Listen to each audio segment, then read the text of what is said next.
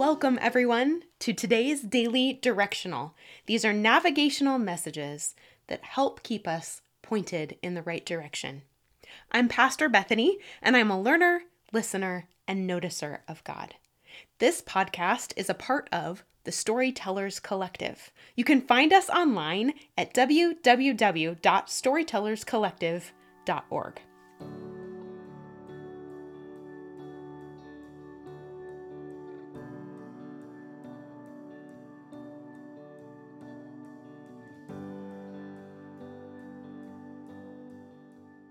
One of the main reasons that I started this podcast is because I desperately want the storyline of every one of my days to be shaped by the Word of God, the guidance and the leading of the Holy Spirit, and a sense of faithfulness and obedience.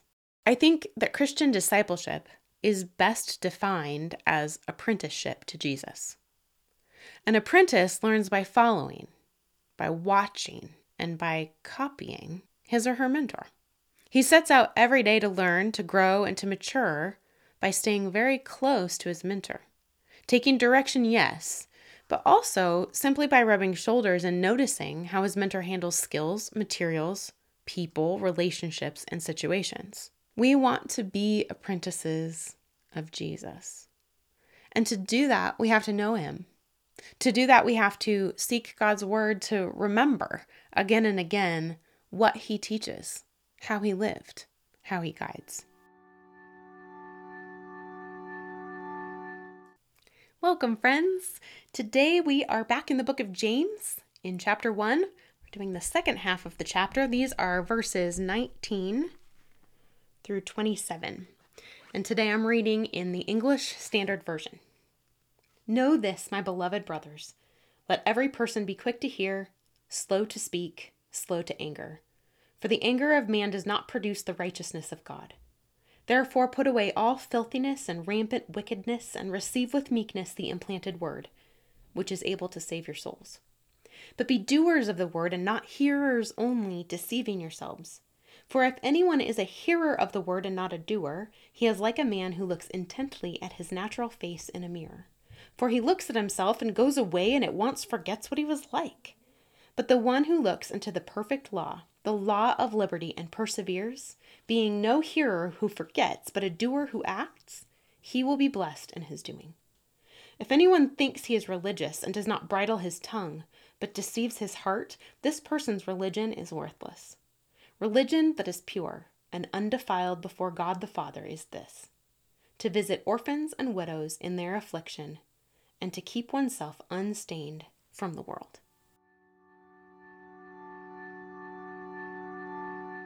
Well, today I find my interest being pulled towards these first few verses of James, where he says, Let every person be quick to hear, slow to speak, slow to anger. And then he also explains that the anger of man does not produce the righteousness of God. So, for a second, I want us to remember back to last week where we realized that God's purpose for us is to become complete, to become full, to become perfect and mature. And this just seems to be a specific example of a way and a place in which God is pushing us towards growing maturity. So, the three things that James asks us to do are to be quick to hear, slow to speak, and slow to anger. The first, being quick to hear, is pretty simple, right? It asks us to open our ears and to listen. The second, be slow to speak, hmm, I actually think points us back towards listening again. Except this time, he's really asking us to listen actively. Not about what we'll say next, but truly be present and aware to listen to the other person. See, when we're slow to speak, we're able to notice more about what's going on not just hearing someone's words, but seeing and appreciating their actions, their body language, the environment around us, their feelings. I call this becoming a good noticer, someone who's an active perceiver. And if you notice, that's part of my little introduction and an explanation of who I am. I hope I am. I pray I am every day, both to become a good noticer of other people but also of the movement of the Holy Spirit in every place, in every day. If this isn't something that you have wanted yet, or that you see in yourself, or a way that you know how to interact with either God or the world, that's okay. Remember, all the way back to those first verses in James if anyone lacks wisdom, all he has to do is ask God for it, and God gives generously. So, will you for a second pray with me? Let's ask together. Lord God, grant us spiritual eyes to see your people and creation the way that you do. Help us to notice the deep things and care about the wounds in others that need tending and care. Help us be aware of their emotions and help us to tread lightly where there is joy and hold gently where there is hurt. It's in Jesus' name that we pray. Amen. Well, that third thing is that James asks us to be slow to anger. This one's a little bit tough and it's actually a place in my life where I've been asking God all kinds of things. Anger seems to be an emotion that we're not very comfortable with, at least within the church. I think what James means here is that this is a little bit like being slow to take offense. And when I say that, then I think, hmm, let's consider the word offense for a moment. It actually comes from either sports or war language, and it divides people into two sides. There is offense, and there is defense. Hmm. So, what does it look like if we consider what James is asking us is to be slow to be the attacker, to take initiative toward feeling wronged, towards needing to be vengeful? So often people hurt us or wrong us, not out of spite or a desire to hurt us personally, but because of something that's going wrong inside of them. And you know, the moment that we realize that the situation and their dealings with us affect us, but it's not really about us, it is so much easier to walk carefully, with grace, with peace, and with mercy at our fingertips, rather than with anger and frustration on our tongues.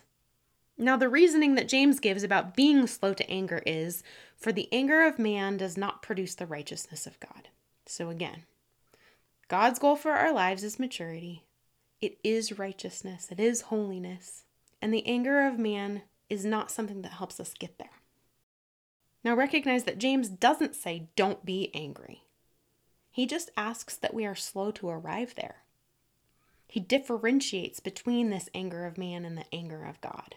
In verse 21, it says, Therefore, put away all filthiness and rampant wickedness, and receive with meekness the implanted word which is able to save your souls.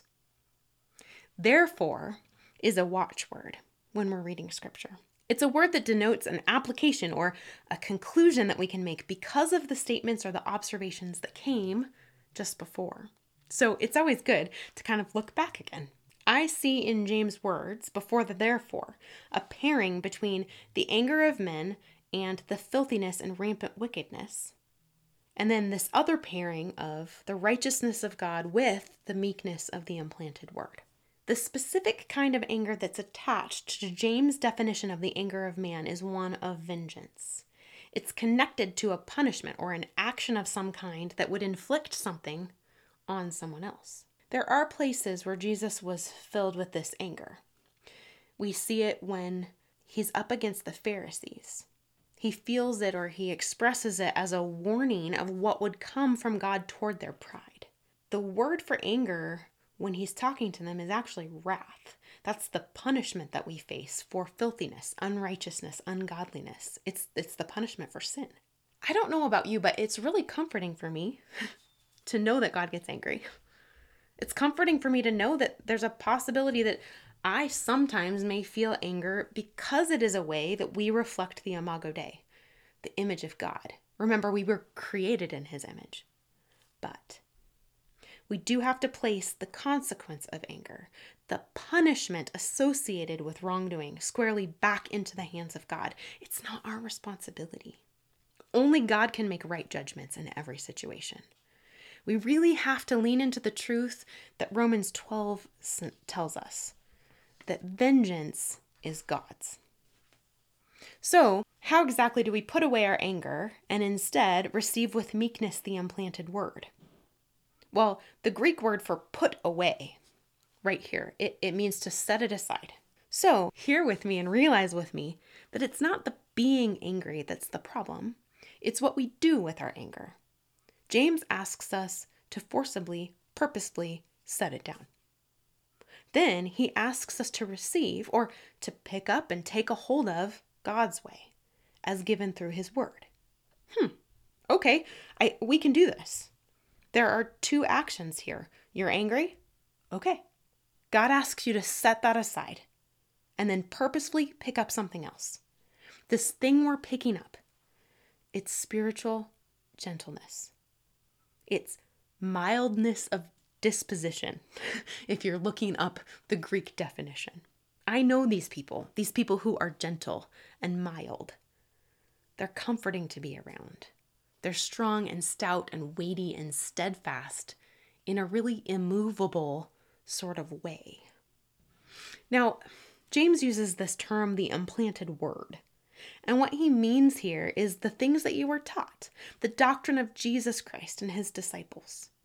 John tells us in his gospel that Jesus is the Word of God. And we know that Jesus is implanted within our hearts and lives when we give over to the inhabitation of the Holy Spirit.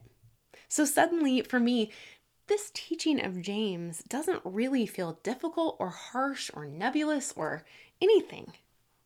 He says, Set aside your anger without shame or blame, right? It's okay you're angry, just set it down. And instead, pick up the gentleness that's being fed to your inner self by the Holy Spirit, who knows a better way. Isn't this just the very definition of wisdom? Isn't that just holy and godly guidance? I have a friend who often asks for very black and white, spelled out answers on what to do in particular situations.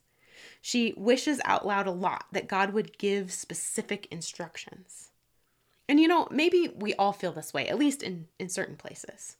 And I think of my husband way back when, actually, when he was trying to decide if we were right for each other and if we should actually get married. He used to say out loud or wish for a flashing neon arrow sign that pointed to our next move, like an old fashioned Eat at Joe's emblem. But here's what I think I think we don't hear the instruction or see it in black and white print because God knows we don't need that. The answer is living inside of us. You don't need it spelled out because the actions and the guidance of the Holy Spirit are giving you way more power than that, way more information, way more wisdom. The Holy Spirit knows what to do in every situation not just the ones that we get stuck on. The Holy Spirit is ready every moment of every day to give you the possibility of living into the very, very best choices. And the promise on the other side of living in coherence with God's Spirit is this salvation of your soul, this freedom that James is talking about. It is your mind and your heart, the very breath of your life. So don't think about this salvation as something that is long and far off. It's not a someday sort of reward. Instead, I think what we really need to think about in terms of this scripture is this anger shuts us down, it closes us in and locks us up. It narrows our focus and it eats away at our life force. I think we've all experienced this to one degree or another. I had an experience like this not so very long ago. Anger had taken root, and the world said I was right to this anger. I was justified. But the feeling that my heart, soul, and mind had was one of curling up smaller and smaller, tighter and tighter, with my hands over my head, covering my ears, backed into a corner. I felt boxed in and trapped.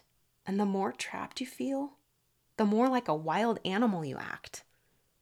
It is not pretty. On the flip side, over the course of many, many months, I chose, with the help of God and the prayers of innumerable people, to set that anger aside and to take up the gentleness of God's Spirit. This choice woke me back up. It helped me start to stand tall again. It filled me with power and love and soundness of mind, which are things that God's Spirit promises to bring.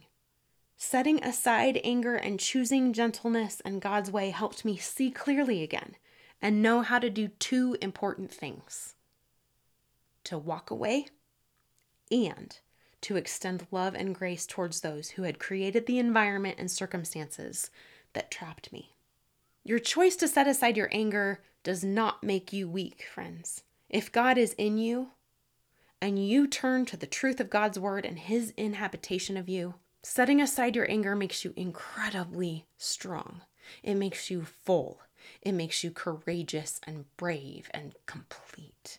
And you get to relax into knowing that God's wrath still exists.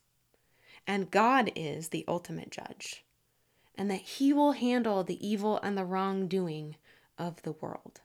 There are consequences, there is punishment, but luckily, the payback is not ours to avenge. And you know, it's really, really freeing to release that sense of vengeance. It's this kind of freedom that James is talking about that I believe really saves your souls today. Now, let go.